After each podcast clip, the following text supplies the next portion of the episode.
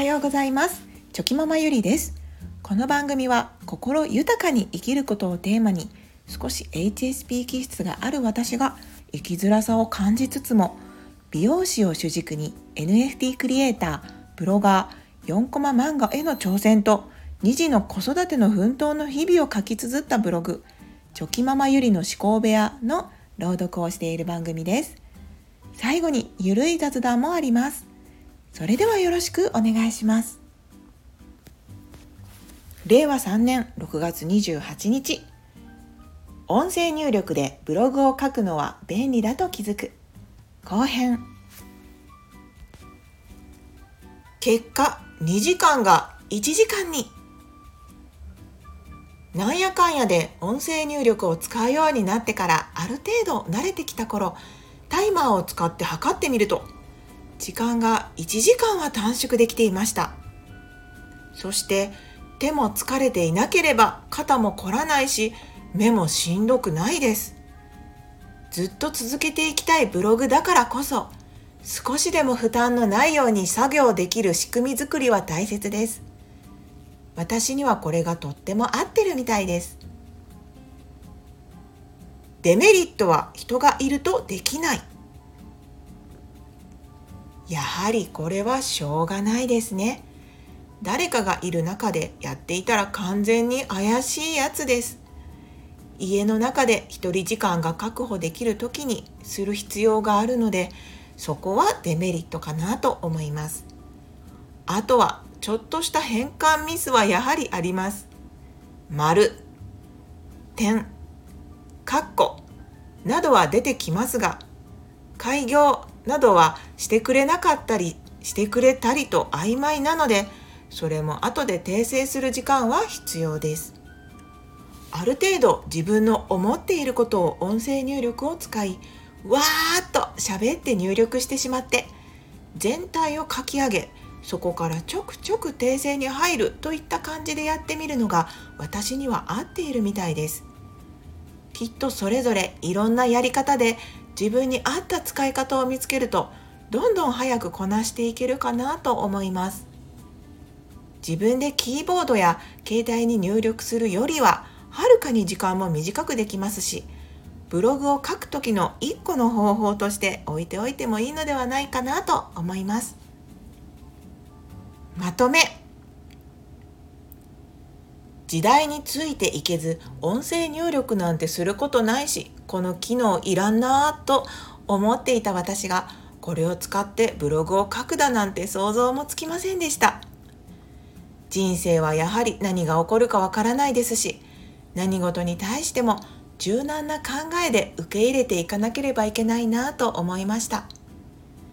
毎日時間のない中でブログに時間がかかっていることが気になりもっと早くこなせるようになりたいと思い始めたのを機に脳内で音声入力にアンテナを張るようになりそこから使い方を調べたりと実際に使うところまで行くという流れを振り返ると知ると知らないとでは天と地ほど差が出てくるんだろうなと思います。音声入力これを使いこなして時間をもっとうまく作れるように頑張りたいと思います。まだまだこれからも頑張ります。余談ですが夫にブログを書いていて自分の語彙力のなさに気づいてショックだと話をしたら一冊ポンと私に本を渡してきました。できる大人の語彙力という本でした。夫曰くダイソーで売ってたわ。100円で語彙力学べるやん。って思ったら安いもんやろ？と言っていました。確かに。これで私も語彙力を学び、ブログにつなげられたらなぁと思います。夫よ、ありがとう。今日もありがとうございました。後編の朗読は以上です。最新のブログでは子供たちとのゆるい日常を描いた4コマも載せています。よかったらまた覗いてみてください。はい、ここからは雑談です。いや昨日の朝の出来事なんですけど、まあ、最近ですねあの服がなかなかこう決まらなくてですねもう毎朝こう鏡の前に立っては、うん、どうしようかなこの服着ようかなあの服着ようかなっていう感じでこう悩んでるんですけども、まあ、そうこうしていたらこう次男くんがやってきてですね、まあ、私の まあ私のこうお着替えをじっと見つめながらこうそばにやってきてで私のお尻を両手でこうペチペチペチペチ触りながら一言言ったんですね。なんて言ったかっていうと「ママのお尻ってぷよぷよボールみたい」って言ったんですよ。もうね悪意はないとはいえどはい傷つきましたね。まあはい本当にただねそう思ったから言ったと思うんですけどねえもう筋トレしなきゃなって思いました。ダメですね。筋トレもこう以前は、うん、ちょっとだけでも毎日やってたんですけどなんかこう体調を崩したりとかしてこういつものサイクルが狂ってくるとやっぱりどうしてもはい、もともとこう運動が好きな方ではないのでなくなってしまうんですよね。せっかく習慣化されてたんですけどね。まあでもこの前の次男くんの一言ではい。あもう一回筋トレしなきゃなって。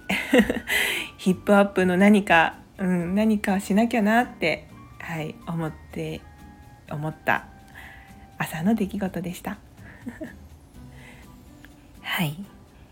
昨日は結構こう予定がたくさんあったのであの本当にその前々日ぐらいからこう段取りよくこう過ごすための計画を立ててですねあのできることをちょっとずつやっていってたんですけど、まあ、その回あってか本当にスムーズに一日を終えることができましてまあすごくこう気持ちのいい 一日だったんですけど、まあ、やっぱりこう準備する前もって準備するって大切だなって改めて、うん、思った一日でした。ね今日もきっとバタバタ一日が過ぎていくと思うんですけどまあその瞬間その瞬間をかみしめて感謝しながら過ごしていきたいなと思います。はい。今日の雑談はまあこれぐらいにしておこうかなと思います。はい。昨日より今日今日より明日一歩でも前進。この番組があなたの今日という日を生き抜くための心の活力になれたら嬉しいです。